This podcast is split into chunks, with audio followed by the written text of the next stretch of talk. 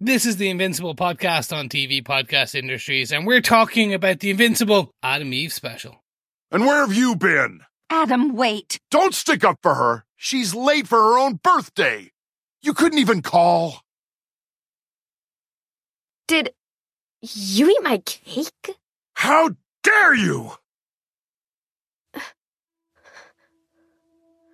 I need to go. Go? Go where? Hey, like it or not, we're the only family you've got.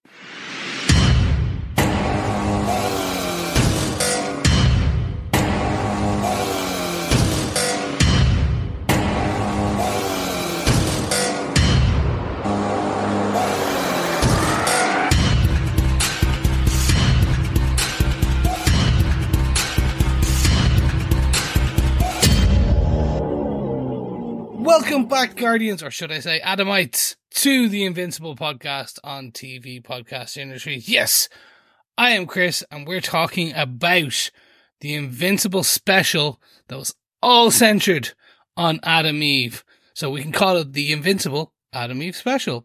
As I said, I am one your host, Chris, and I am joined by the delectable, the despicable, the deranged, the director in chief, Derek. Quadruple D, Chris. Yes, Yeah. I'm your other co-host, Derek. Yes, uh, we are continuing our coverage of Invincible by going back before the start of season two uh, to talk about the Atom Eve special. Yes. Well, we, we're ending our part one of season two kind of review. Mhm. So they, as we, uh, if you haven't, if you're just listening to this Atom Eve special, we've covered the first four episodes that were released of season two. And we thought this would be a nice bookend just to kind of give us that, hey, we're now at the halfway point. We're going to wait to some point early 2024 Mhm. for the part two. That could be January. That could be July. More than likely March or April, but let's see. Uh-huh. Maybe we get a May thing. Um, so we thought this would be a nice way just to kind of wrap up some feedback for the season two, part one, and also really get into what we saw as this, which was a bit of a shock where they just dropped the Atom Eve special on us Mhm. during Comic Con. Yeah, it was New York Comic Con, wasn't it? They they made the Yeah. announcement, dropped it uh, just after that, and we were in the middle of doing three other shows on our main podcast feed on TV Podcast Industries, so we couldn't fit it in at the time, but we knew we'd get around to it eventually, and uh, it didn't impact season two at all, really. Just a couple of little connections with uh, with some of the characters that we have in here. So uh, happy to come back and talk about it now. Yeah, and it's a fun one. It really is. It it gives it. It's very much like a, a one-off, a one-shot comic book. Absolutely. In that you don't need to know or read the one-shot Mhm. to enjoy the actual main comic book feed, but you'll get more out of it if you've watched this. If you read the one-shot and you kind of see what's happening on the side of a main event. Exactly. So this is the exact same thing. Don't need to watch it, but if you do, you, as you say, you see more about Eve, her family, Mhm. Her background, and all those fun and games, and even a Mr. Kill slash Cannon.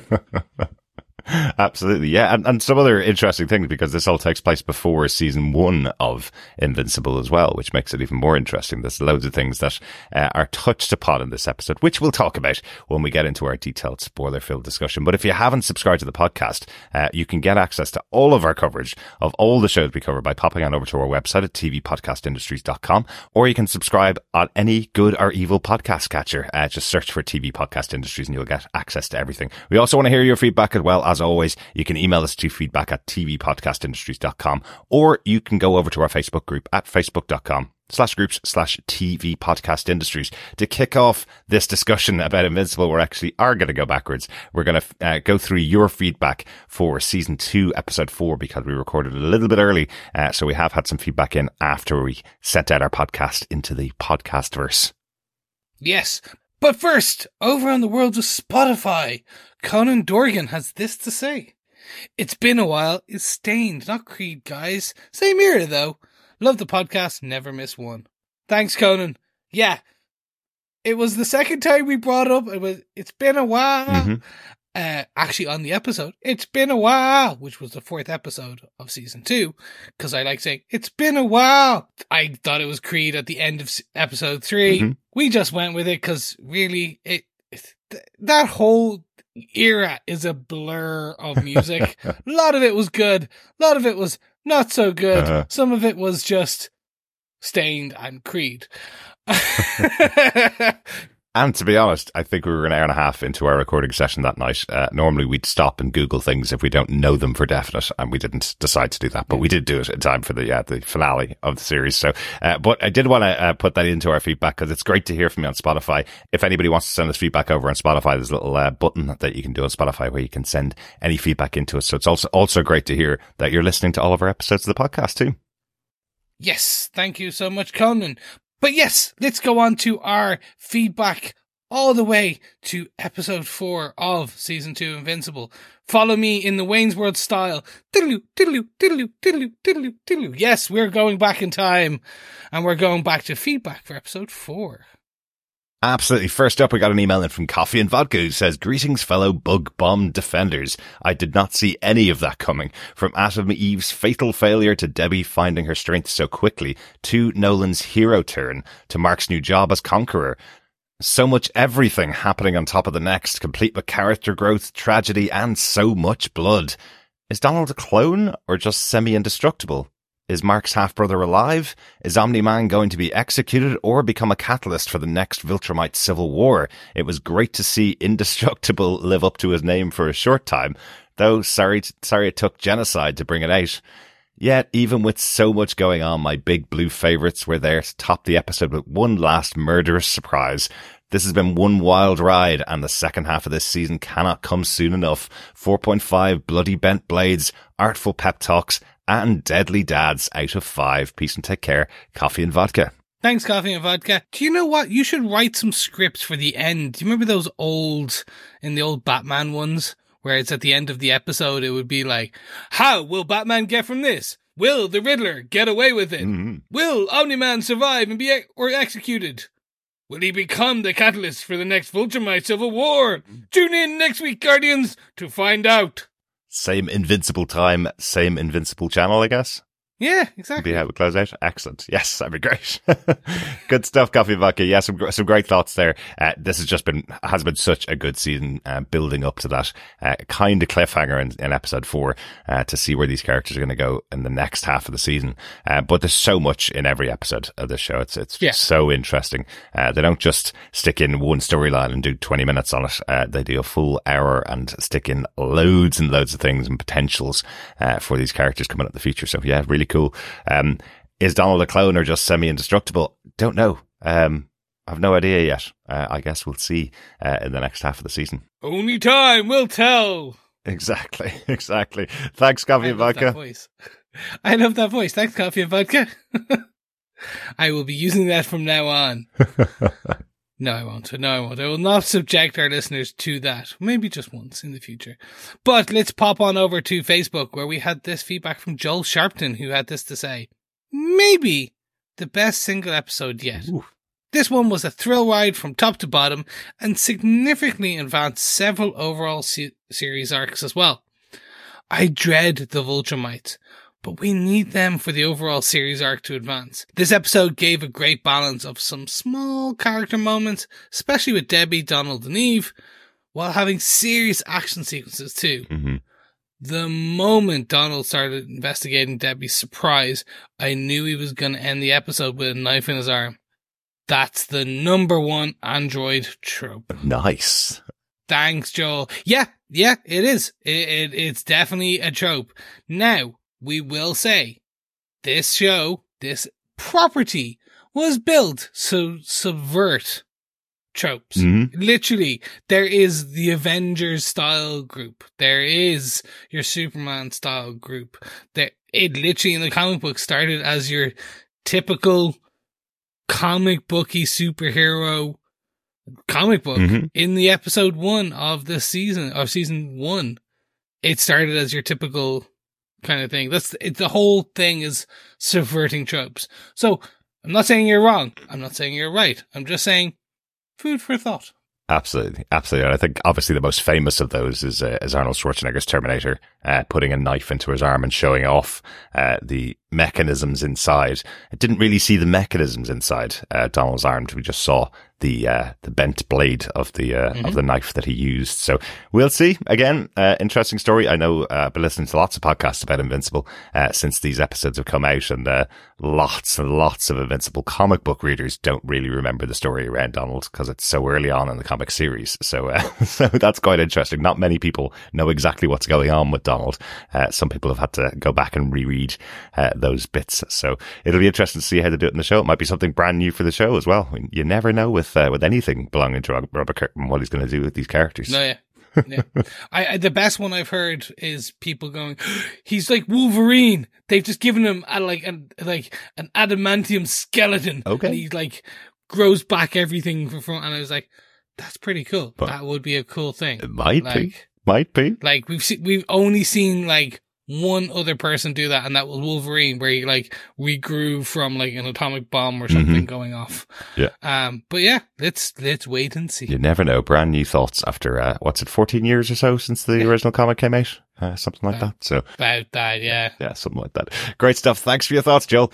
Also over on Facebook, we got David, Mr. Writer's thoughts. He says, "Okay, so does Mark ever win a fight? Because every single season, I've just seen him get beat over and over and over again." The Invincible title doesn't suit him. The ongoing Clone Wars side quest is also hilarious. And whoever said Homelander would beat a Viltrumite was a goddamn liar.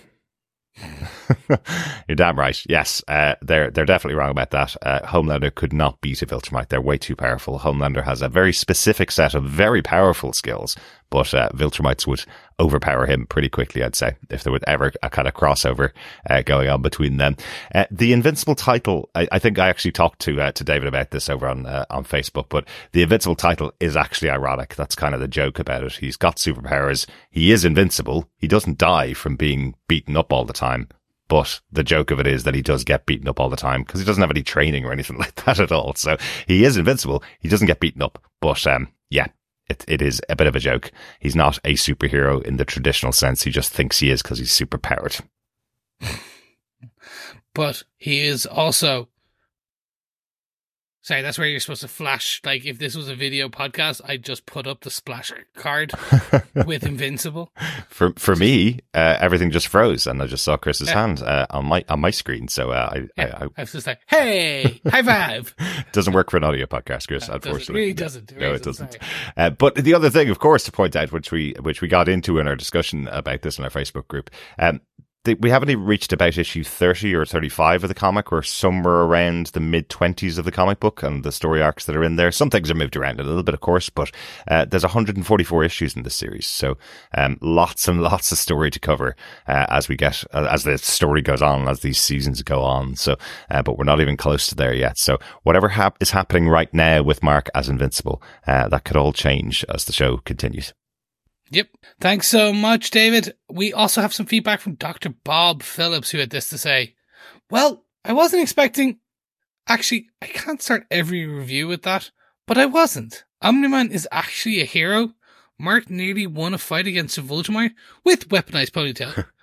Donald might be a character, not a specter. And there's a half brother. Atom Eve adding more to the collateral damage total was probably the only predictable part. Enjoyed it hugely. Thanks, Dr. Bob. Yeah, the weaponized ponytail. I always like that one. That's like a like a fun thing. Like you've seen in like Mortal Kombat and stuff like that. And you've Yeah. seen it's like, yeah, if you're gonna have a ponytail that's like a or something hanging off you, Mhm. like a cape, you might as well weaponize it because otherwise you're gonna get yanked on it. Absolutely, no, it's very cool that the, the dagger that's basically in the bottom of her ponytail is uh, looks really um, really painful uh, and used with great effect uh, in the episode as well. Um, the half brother we haven't mentioned um, the half brother of of Mark in here. Um, we think that he's safe. I think uh, Joel asked that question. Well, we think Yeah. he and and uh, her mother is her mother is safe uh, in that cave that Mark put them into, but um, that wasn't really it didn't go into it at all in the episode. Um, but I suppose if they didn't go into it, I guess we're going to see them again in the future, right? Uh, didn't die on screen, uh, unlike a hundred thousand other uh, other members of their planet. So uh, I presume we are going to see Mark's half brother again in the future. You'd assume so. Yeah. You'd assume so. Like they're, they're introducing a major, a, a major plot point for one and a half episodes. Mhm. Not even. Like I think it, it makes sense to kind of bring them back. not kill them off screen. An off screen death is usually like kept for, I don't know, like secondary B less characters, not like pivotal moments in character Yeah. arcs. Again, But it's invincible. They may Buck a trend. maybe, maybe, or well, it was reserved for the hundreds and thousands of of, uh, of Thraxans that were on the planet uh, that were killed Yes. off screen, right? So, uh, so I presume not the two of them. As for Omni Man being actually a hero, hmm, he did something heroic, certainly, saving the people uh, from Thraxa, including his now wife. Um, but they all have very short lifespans, and he seemed really, really annoyed that he cared about them and cared about their lives and is kind of blaming Mark for making him care about them. so Yeah. it, it's all still there with, with Omni Man. He is going against his kind of, uh, not programming, but he's going against his people in the choices that he's making, but he's still kind of fighting against it. So that's, uh, that seems to be his, um, his own turmoil, I suppose, uh, as a character. But I don't know whether I'd call him a hero yet. How how many good deeds make you a hero? I think How many bad how many good deeds do you need to do for the millions of bad things you've already done? Yeah, I think Well, when what is the redemptive arc there? yeah, I think Ah. murdering all those people in Chicago um, and telling Mark none of them meant anything to him and still not apologizing for it uh, or doing Yeah. anything to make up for it probably um, means he hasn't done any kind of redemptive arc yet. Uh, He stared into a black hole, Yeah. and the black hole stared back. Yep, and almost allowed it to kill him, Yeah, yeah, but that was almost. Good stuff. Uh, thanks, Dr. Bob. Uh, one final piece of feedback on last week's episode from Richard Blaze, who says, What an episode. To be fair, this whole run of four episodes has been great. Good stuff, Richard. Glad you've been enjoying the season as well, and hope you've been enjoying the podcast alongside it, uh, as usual. Yep. Thanks so much. Uh, it was, it has been, and I think we, as we kind of went through each episode, we even additionally said it ourselves, Rich. We, we kind of went, this was just all good. There was, it was all killer, no filler, really. and I'm, I'm down with that. Absolutely. Uh, really looking forward to getting back to the second half of the season. But before that, we are going to be discussing the Atom Eve special. Yes, we are. But thank you everyone for your feedback. It is now time to transition back Wayne World style into our main regular schedule programming, the Atom Eve special of Invincible. Diddaloo, diddaloo, diddaloo, diddaloo, doo. Yes, we are back. I hope you enjoyed that interlude back into the past or the future, depending on when you are listening to this and where you are in the overall kind of season two malarkey that is the release schedule. Adam Eva came out first, second part one came out with four episodes. Part two, are you listening to, are you in the future? Is it 2024 yet? Have the aliens come? Did Elon Musk destroy X? I mean Twitter. I mean X. I, is it still called that? Who knows? But you know what we do know? We have a great episode to discuss. Yes, Derek, do you want to tell us who gave us what, where, when, and how with the episode details for this Atom Eve special of Invincible? He's gone off the reservation, listeners. Yeah. Uh, I don't know what happened. It's not just caffeine in the Coke Zero. There's, it's old school. It, it's the old school recipe.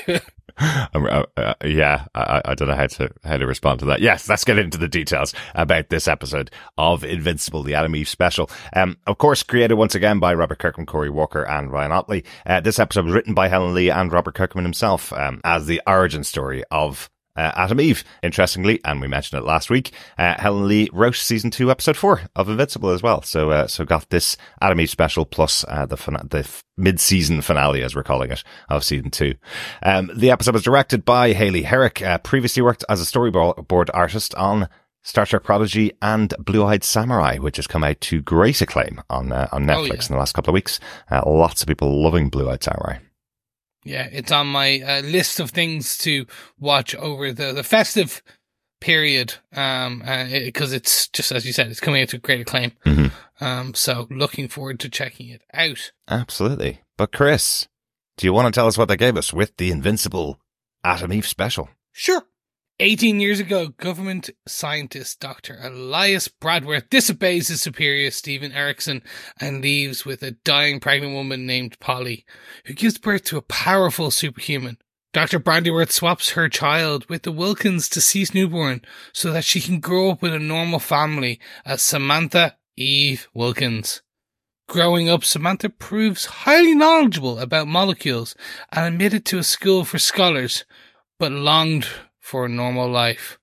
After discovering her transmutation powers, she scares off her only friend Val and is transferred back to public school for failing class.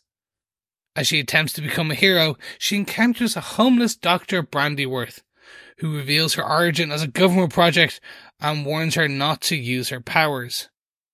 She later battles a group of deformed children that the government created amidst failed attempts of recreating her. After the children die, Erickson captures Eve along with Dr. Brandyworth and reveals he has Eve's mother Polly captured. He intends to use them to create even better weapons. In the ensuing fight, Erickson kills Dr. Brandyworth and Eve's mother. Enraged, Eve overcomes the mental block that had prevented her from transmutating living material and erases Erickson's memory. She returns home to find her parents are upset that she has missed her own birthday party. She goes to her room and creates a photo of all the lost and dead people from Erickson experiments. These are her real family, but she'll put up the Wilkins. Meanwhile, across town, Nolan Grayson hides his frustration that his son Mark is pretending to be duct tape man while he is waiting for his true powers to reveal themselves. Cut to season one of Invincible. Exactly, exactly. Uh, yes, of course, another uh, little post-credit sequence there, uh, as every single episode of season two has had a post-credit sequence. Uh, this one closes out with one as well. Yeah, and it was a good one, and it was a good episode. I'm gonna like let's just get into talking about it. I'm gonna kick us off with our usual points, our like top three points for the episode, and I'll start with the first one, which is really gonna be born into chaos, Mm-hmm. like the birth, the secret origin, not of superhero Atom Eve, but of Samantha Eve. Mm-hmm. like Wilkins because this was fun. This is really we get to see like like the the the birth of one of the main characters. Mm-hmm. Um it was interesting. Like it opens with the Lizard League going against the Guardians of the Globe. Mm-hmm. And that's fun as well because again we're seeing uh, like the Immortal, like we hear of the Reservist, Omni Man. You, you get to see the other ones who were only in one episode. Well, majority were only in one episode Yeah. of season one because they get their like they are no more by the end of the first episode. Absolutely. Yeah, we even get to see some of the original versions of uh, the Guardians of the Globe, like the male Green Ghost. Um, we've had mention of the second Green Ghost in the last season, uh, who was married to one of the members of uh, of SOS, the uh, the Spouses of Superheroes uh, support group. Um, Yep. But this is the original Green Ghost, so a different one as well. Yep, and we hear all about the like the the you- the Red Rush, Darkwing, all like all the names that we've either seen or heard about throughout the the, the episode, Mm-hmm. and it just kind of centers you back into the universe. For and again, if you're watching this special as your first kind of foray into the animated universe. Of that is Invincible, you're getting a good introduction to the type of kind of comedy, the type of some of the drama that goes on very quickly. Mm-hmm. Like the animation style. You get everything in fast order. Yeah, absolutely, absolutely. But great to see uh, uh, another moment with a, another completely different lineup for the Lizard League. Uh, this time led by Queen Lizard and her son Prince Lizard, um, who are uh, also incompetent at leading the Lizard League, uh, just like every other version of the Lizard League has been. But they seem to be the main foes that we see pretty often going up against the Guardians of the Globe as well. Um, once again, uh, Queen Lizard voiced by Tatiana Maslany. Um, I think her fourth character this season of the show, which is great. So uh, she must have been in the booth for most of uh, most of the time during COVID, I guess. Yeah, well, what else are you gonna do? Like a bit of ADR on her uh, other superhero project, and Uh-huh. then she just kind of rolls over and does this. It's great. Roll on, do this. Yeah, it was really really Yeah. good fun. Uh, I like the little joke with uh, with Prince Lizard where um, she says that she allowed him to uh, to do the explosion, but um, it created a lot more noise than she would have expected it to create. But that's okay. We can move along. Uh, did you notice there was a little uh, comment as well from uh, Dr. Brandyworth when we first meet him as he's uh, carrying Polly out from uh, out from the lab? Um, he says to her they were only supposed to cause a distraction, so he had planned this. He'd planned to get Polly out of the lab before the attack, which I thought was quite interesting. I thought this was fun. Like the introduction of Dr. Brandyworth and kind of him explaining that like, like kind of why you trying to get rid, bring Polly away. And again, he like, he is the doctor. He is like trying to steal away a patient. You're kind of, you're left guessing what is happening throughout this. And it's only when you see Eve and then the Wilkins later on the episode that you kind of start fully piece everything together and it kind of makes, oh, she's a weapon or at least an experiment super kind of powered. Let's get her away.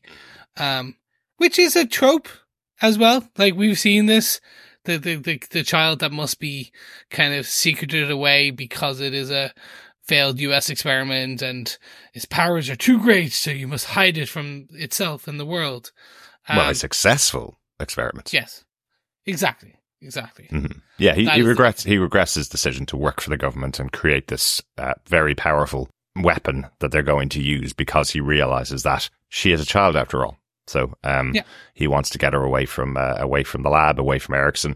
Um, you know, I, I, just really like this because initially when you watch it, you think that he's um, just trying to protect Polly, take her take her away to the hospital, and he's not going against the orders of Erickson, but you understand from that conversation that Erickson doesn't doesn't matter what's going on. He wants the child, he wants the weapon back, and then we learn later on, exactly as you said, Chris, that uh, he has done this because he sees uh, the child inside Polly. So, um, so I thought it was a, a really good opening, really uh, exciting opening, great, uh, great action uh, piece going on, and, and cool to see the Lizard League and the Guardians of the Globe at uh, at full power uh, to begin with uh, at least in, in some kind of mission. It was kind of uh, kind of cool to see because you didn't get to see the the original Guardians of the Globe like that very often. No, no, not at all. I will, hopefully we'll see more of them in part two of season two, but we'll, we'll see. We'll see. We probably won't see many of them in uh, part two of season uh, of, season two. They're mostly dead, uh, unfortunately. Um, one other thing that I really liked in this, uh, as we have uh, Om- Omni Man arriving, who is uh, being referred to as uh, the reservist because he wouldn't join the Guardians of the Globe. Uh, I like that he arrives with this for, for this uh, the first showing of the outfit we all know him in. Um, and gives the explanation that the designer, who is Art, as we know from the show, uh, has told him that everybody's running around wearing um, letters on their uh, on their outfits, so he needed an upgrade, right? Uh, and then we get a little joke about uh, about Immortal looking down at his own suit and going, "Hang on a second, is that what I've got on my chest? A big eye, like that." Well, it's better than a, a big symbol that stands for hope in a different language, Yeah, you know? Superman slam. Oh. is that all for you at this point? Uh, just the final, uh, final moment, really, uh, as Eve is born uh, in the hospital um, and handed over to the Wilkins. Um, do you know what? I think this makes the Wilkins even worse. They thought they'd actually lost their daughter in tragic circumstances. You know, they're trying to um, comfort each other about the fact that they've lost their daughter. They are given Eve as a replacement for their lost daughter, and they still treat her as awfully as they do for the rest of their life of her life. You know, it actually makes it even worse because they knew the pain of not having a daughter, yet they still treat her as badly as they do. Yeah, I'll kind of spoil one of my feelings that came from this Atom Eve special, which is you really, my, I personally grew to dislike the Wilkins more because of this history. Mm-hmm. Because we, you, you kind of get to see the dark side, the evil side, not the evil, the, the, the shitty side of them in season one and partially so far in the, the, the, the season two Definitely. knowing this backstory, knowing where this whole series goes, Mhm. this episode goes, you're like, no, these are just bad people. Yep. Like, they're just not nice. And you, you could say emotional abuse, all those words, fancy words, but I just, do you know what? They're just downright terrible. They are. Like, that's it. Like, that's plain and simple. They're just, like, there's, as you said, like, it makes it even worse knowing this. And as the episode goes on, you see more, and you're like, Mhm. Oh no, you people should not have a kid. Exactly. Exactly. Speaking of which, let's go on to our point number two, a bit more about uh, Eve growing up. This is the origin story of of uh, Samantha Eve Wilkins, of course. Um, so our point number two is growing up super, um, because we get to see her powers develop over time as well.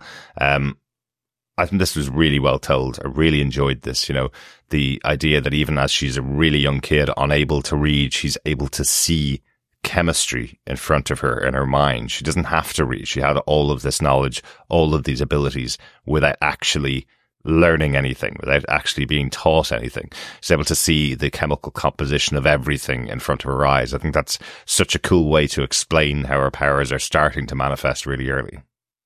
Yeah. And I love that scene with the babysitter. hmm It's just like it's fun when they come back, the, the parents come back, and it's just an army of kind of sculptures, Uh-huh. atomic sculptures everywhere.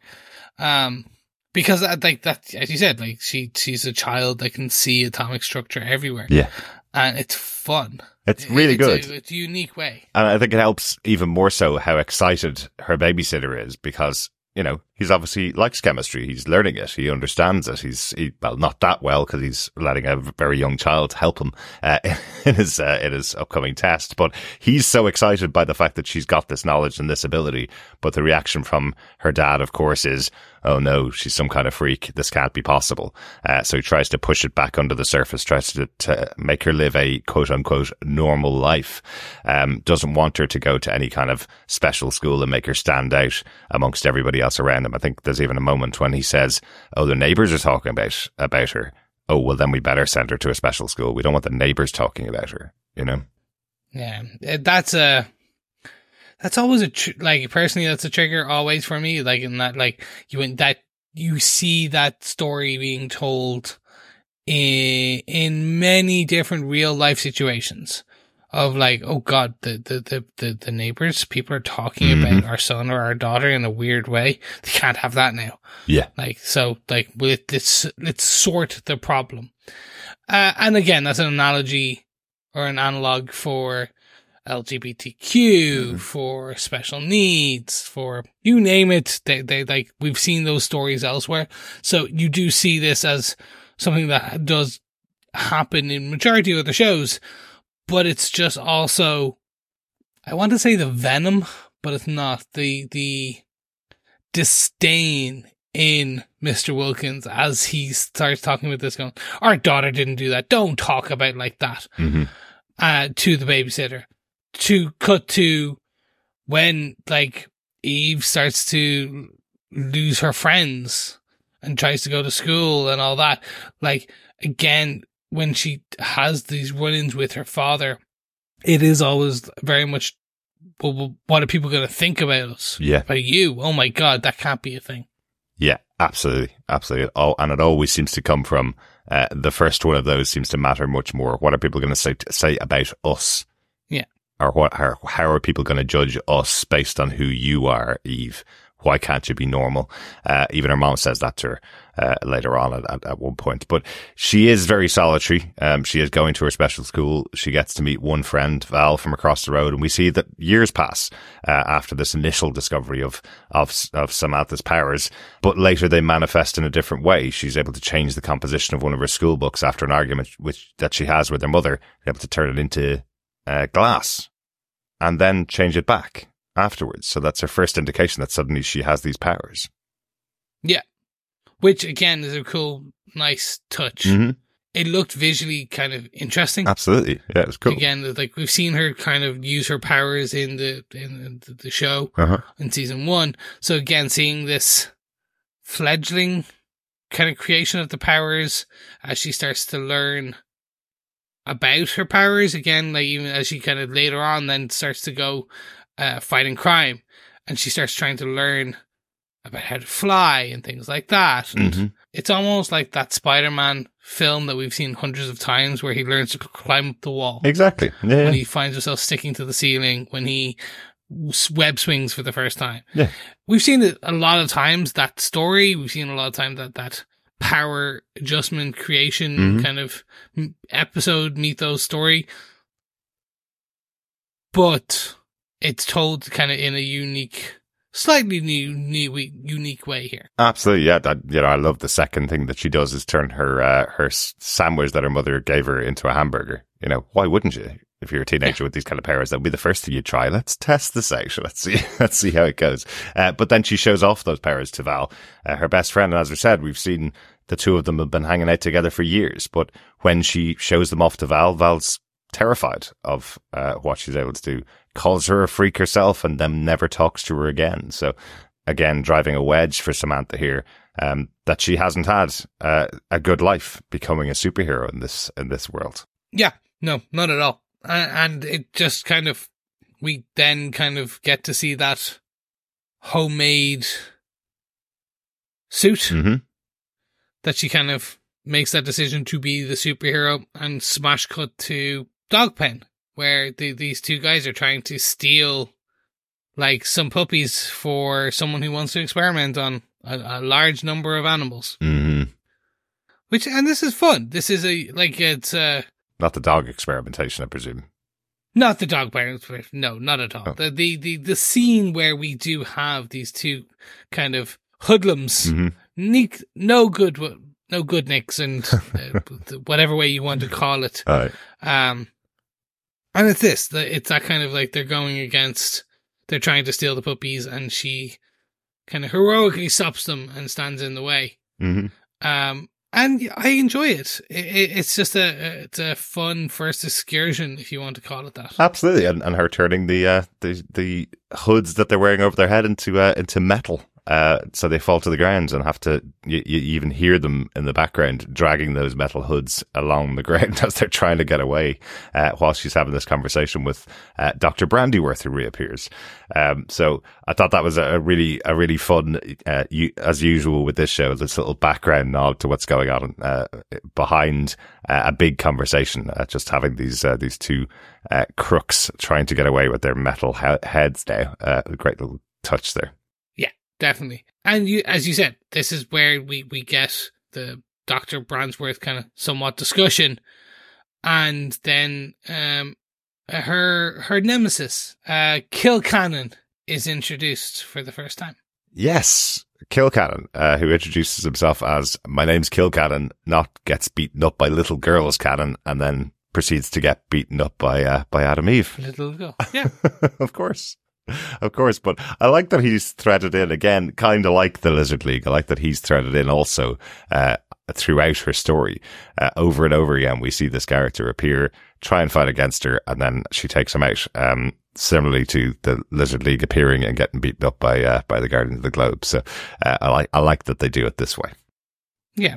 And it, it, it, it, ro- rings true to the comic books where you have always have a rogue going against the hero who is consistently beat down and comes back in different ways. And you like, you have the vulture or like Rhino or the Riddler Mhm. or you name the, the, the, the Trapster, the Captain Boomerang. Really just like, you're like, why are you still doing this Mhm. years later? Uh, and this is, this, this is the, the, the inaugural, uh, beatdown by Little Girl. Exactly, exactly. Uh, but good to have that in here uh, for for the episode. Uh, we mentioned Dr. Brandyworth and meeting up with uh, with Eve. Let's uh, let's talk about the final point. Our our final point for the episode being recaptured by Erickson because um, Dr. Brandyworth's been hiding out from the moment that Eve was handed over to the Wilkins uh, back thirteen years ago, I guess now at this stage. Yeah, about that, I think. Uh, about 13, 14. so we learn a bit more about what Erickson has been doing during the time that um, Eve has been coming into her powers and developing her powers. Brandyworth has been hiding out, so he's decided that they do other experiments, trying to redevelop the kind of um, soup that he was trying to create. Um, so they've done four other experiments on four other kids, or f- created four other kids through these experiments, um, which we see initially in a battle with Eve uh, on the motorway they're kind of calling themselves phase two, three, four, and five as they battle against Eve because all they ever heard about as they were growing up, they'd come out of their tubes where they were being grown. Um, the doctors would experiment on them, see what their powers were, and then say they're not as good as Eve. So they've been laid out in front of them for their entire life that they're not as good as Eve and never will be, it seems. Ah, the youngest sim- syndrome. You're never going to be good as the oldest. Well, yeah. That's it. That's it. You're never going to make it up. I, I make this joke as I am the oldest in my in my siblings. And because he knows I'm the youngest in my family. Yes. Yes, Thanks, exactly. Chris. You'll never make it. Anyway, uh, it, it, it, this is from an animatics and an animation point of view. This fight scene is fantastic. really good, isn't it? No. as things are transmuted into different kind of metals or kind of things. And then seeing the, the brothers, the siblings, different power sets, hmm uh, as it happens and the, the different levels of failure that they are. Mm. Gross failure Yeah. uh, and how how different they are from Eve Yeah. uh, as uh, Phase One, Project One. Um, And it is really well done because you, you, I definitely felt sorry for these kids as they're fighting with Eve. You know, the the the way their powers are manifested, the way they, um, the way they look, even you know, the melting Yep. skin. Um, you know, the, there's one that hits a car and just melts on top of it and then kind of reforms, but it's not in that cool, sexy way like the T1000 did in, in Terminator 2. It's just all these melted bones and skin forming back up to form something approximating a human shape. Um, and we hear from the eldest of these four experiments that he's the only one that can talk. The rest of them were never even out of their tubes long enough to learn how to talk. So there's a lot Yeah. of sadness that's in there, you know, and as you hear Dr. Brandyworth explain why he freed Eve and, or freed Polly, Eve's mother, um, you kind of understand why he did. You know, this is how Eve would have been treated if she was left behind in, in that environment with, uh, evil Erickson. Yeah, because Erickson to Erickson, they're not human. They're not. Mm-hmm. They're not people. They are things. Mhm. They're weapons. Um, Yeah. So, and that's how they are used. They are pointed in the direction to recover the, their sibling, to recover uh, Eve and bring her back in. Yeah. Um, so they are point, pointed in the right direction and fired. Um, and they don't survive. Yeah. Um, they now Eve and Eve is captured Mm-hmm. um at the end of the fight, but it, it she still kind of gives us as hell of as hard as she get, Yeah. gets in the, this first fight. Yeah, but it it also felt quite similar to an invincible fight, uh, where she is beaten quite heavily, and if it really wasn't for Doctor Brandyworth intervening, they may have killed her or at least captured her themselves uh, at that stage. But she is uh, absolutely knocked unconscious before they all die. Um, so I thought that was quite a, quite interesting. Um, and then as they capture her and bring her back to the lab, along with Doctor Brandyworth, we see another massive reveal that Polly has also been taken back. Her mother, even though she died giving birth to Eve, was taken back to the lab by Erickson. Yeah, and that's where the siblings are coming from. Mhm. Like they are kind of genetic clone, well, sibling clones type things grown in the mother because Polly, as you said, like she she was brought back. Mm-hmm. And again, it's just another reveal that does really just make you feel for Eve. Absolutely. and there's more that comes, but like again, just building upon building on this this child's remorse and the, her background being so distraught with just pain. Yeah. Um, that she didn't even know about until like as it happens, kind of like we're getting some of the same reveals. Um, so it, it's just interesting and well, and that does lead us to the next fight as well Mm-hmm. where Polly is no more, uh, and I'm not talking about the uh, the Monty Python parrot sketch, Mm-hmm. um, but it basically does then help unlock temporarily unlock Eve's kind of mental block because the the doctor did put a mental block in to to stop her from being able to change humans or animals or use, or not change but use her powers directly on humans and animals. Yeah. like they built in the subconscious block in order to it's almost like a safety uh, on a gun Exactly. type of thing. Yeah, he says that she's um, got endless possibilities, absolutely limitless possibilities, except for this one thing that he put in, this blocker that he put in.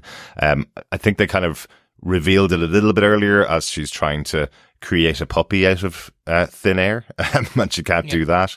Uh, but she also can't just change the physical attributes of another human around her, or, uh, or or change another animal because he thought that was a step too far. But once he gets killed, once Polly dies, Eve's able to unlock that ability and effectively wipes the mind of Erickson and wipes the mind of all the government agents that had done the experiments effectively. So that's why she's in the clear. That's why when we meet her so many years later, the government aren't still after her because she's wiped their minds. Yeah, Um, it does mean one thing from very earlier in the episode as well. Mm-hmm. That was not a hamburger. That was a bean burger Okay. because she can't create animals. Right. She can't change animal composition. Good point, Chris. A hamburger is ham. Well, it's not, it's beef, Yeah. but you know what I mean. so it was a bean burger. Burger. Very There good. you go.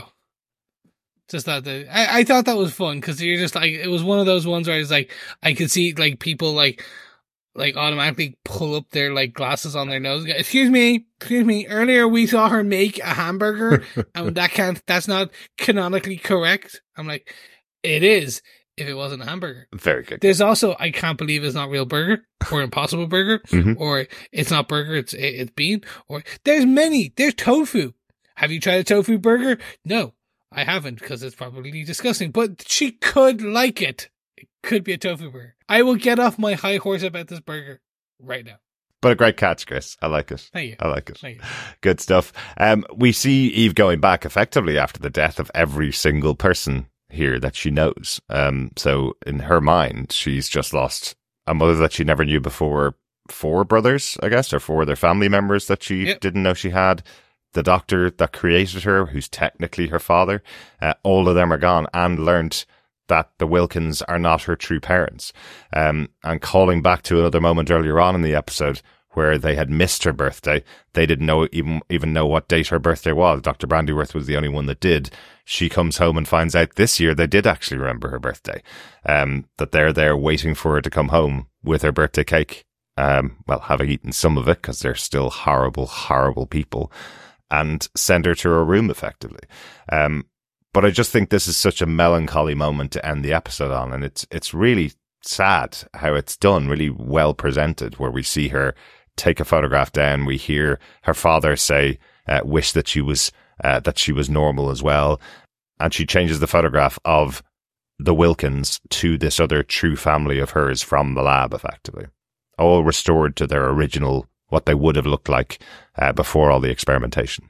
Yeah, it's it's an emotional moment where you like it kind of sets her as she's able to deal with the Wilkins because she now has this memory of her real quote unquote real family, her her her, her siblings and her her mum and dad. Yeah, and all she wants is a hug. All she wants is someone to love her, and effectively, she has to turn to Mrs. Wilkins, her mother, to for that hug that she needs because there's nobody else in her life. It's really just an acceptance of the position that she's in. She has to turn to these people because they're the only people in her life, and it kind of explains why.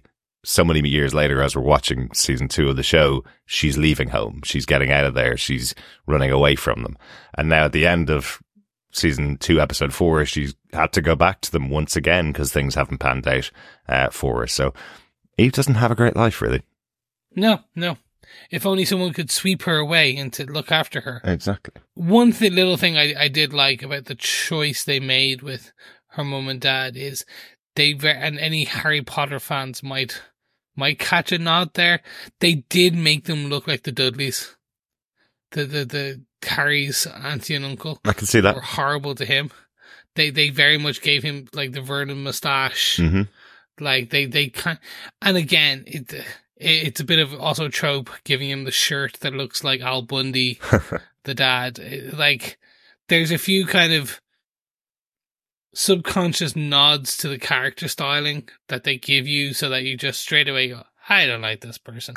And you're not supposed to like this person, so it's perfect. Not at all. He's, uh, I think, even the Invincible accountant putting him out as the true villain of uh, of the Invincible story is uh, is her Yeah. dad, Adam uh, Wilkins. So Yep. Yeah. Hundred percent. Good stuff. Uh, just to close out on the uh, on the post credit scene, just a note uh, a note on that itself, because once again we see a side of Nolan that the family is not seeing, even in this moment. We see his reaction to Mark prote- running around the house as kids do, um, pretending to be a superhero. The big difference with Mark is that he knows his superpowers are coming. He knows his father's a superhero. So he knows he's eventually going to be getting superpowers. And here he is pretending to be a duct tape man, a funny joke in itself. Uh, and Debbie telling him he has to go up to, up to take a bath because it's going to hurt really bad when he takes all that duct tape off. But you see the reaction from Nolan where it's just this violent anger, just he's able to cover it up in front of all the rest of them, but we can see this anger coming through in him at what's happening with this family, or maybe at what he has to do. Definitely more towards the family at this point, I feel. Hmm. At this point, for me, it's the, he's still very much in his teachings of the, the Viltrumite Empire and Mhm. the traditions. So he's there on his mission, and it is still very much a mission at this point. Yeah, yeah. And that brings us to the end. Smash cut to Atom Eve title card and back to uh, season one, if you really wanted to, of uh, Invincible. So, with all that said, and done, do you have any other notes, Derek, that you'd like to talk through? I think that's it uh, for everything from, from this episode. Excellent stuff. Well, then I will throw the ball back to your court and ask you, Derek, do you defend this Atom Eve special episode of Invincible? I really like this. I really like the idea of having these single character episodes in the world of Invincible. Um, we do obviously get to see uh, Mark in here and we get to see Nolan in here, but this is truly a story of uh, Atom Eve, uh, a real good story about Samantha. It's got the same kind of emotion that we've seen from the series.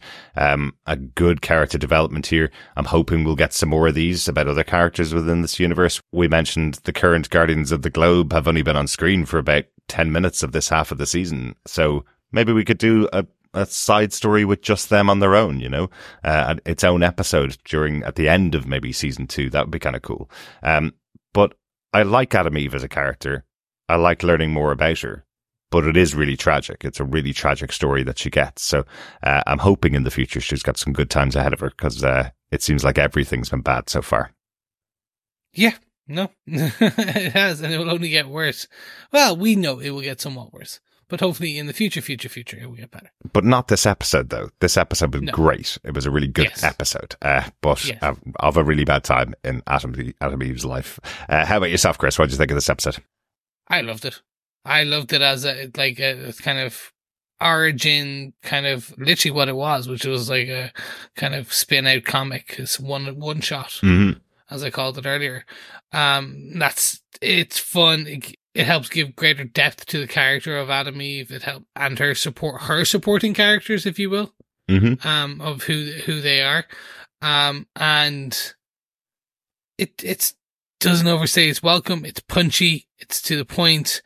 Like some places might have done this as like a ninety minuter, like, but like again, you don't need to do it. Like it was just they you can also see that this was also done around the same time as season two. The animations off, like fantastic. I didn't call out any of the, the audio or kind of any of the music, but some of like the choices were just fantastic. Mm-hmm. Not on the same level as kind of say like Radiohead on the, in season two, but still like poignant moments are given the time to breathe. So hot tip to the writer, hot tip to the director, everyone working on this special and season two, just fantastic. Like keep doing what you're doing. It, it it's only going to get better as you get better. Absolutely, absolutely great to know that we have uh, have season three on the way as well uh, after Yeah. the second half of season two. Uh, but first, we do have some feedback in on this episode. Uh, got an email in from Coffee and Vodka who says, "Greetings, fellow chemically creative defenders. Gave this a rewatch, feeling more than a little itchy. Her parents ripped from Harry Potter, but with a contemporary layer of being believably horrible, are never fun revisits." Please tell me they had a building fall on them in the Kirkman comics so that I might look forward to them in the series.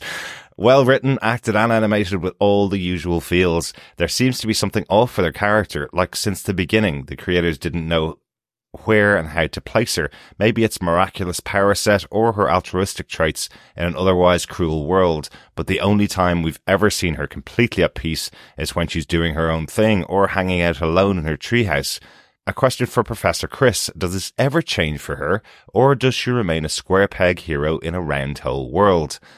Her other family situation was unbelievably even more tragic than her homebound one.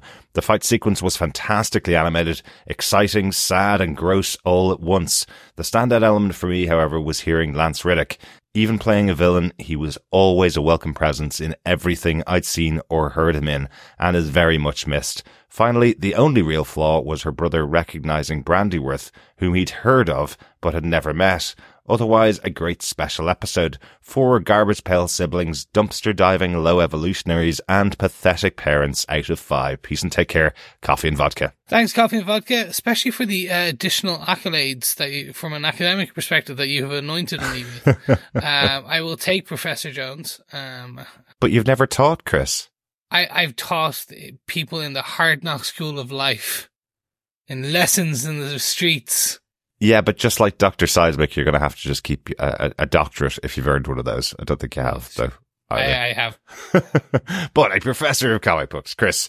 Um, without much spoilers, what would you say about uh, about where the character of Atom Eve goes? Does she just continue to get beaten down, or are there better things to come? Much like everything what Robert Kirkman does, major characters g- get major wins while also suffering from major st- Shakespearean tragedy. Right. Yeah. That's the best way I can put it. Like without spoiling things, it's like things get better, things get worse. Of It- course. it's life. That's life. Kirkman does very much human stories set in fantastical settings, Mhm. zombies, in in, uh, in superheroes. He does. He writes his characters well. He writes them believable. So, in ways that like you're just writing a story of life, things are going to get better. Things are going to get worse, Mhm. um, and it's just the the superheroic spin on that. And I because it's going to take some amount of time for um the like season two, remainder of season two and all of season 3 Mhm. to come out. If you want to, do read the comic books. Like I think, I don't think it's going to spoil too much for people. Okay. Uh, in that, it's you're gonna t- it's gonna tell you what the story is. You're gonna see it a lot ahead of time. But I think you'll also enjoy kind of watching it in animated form anyway.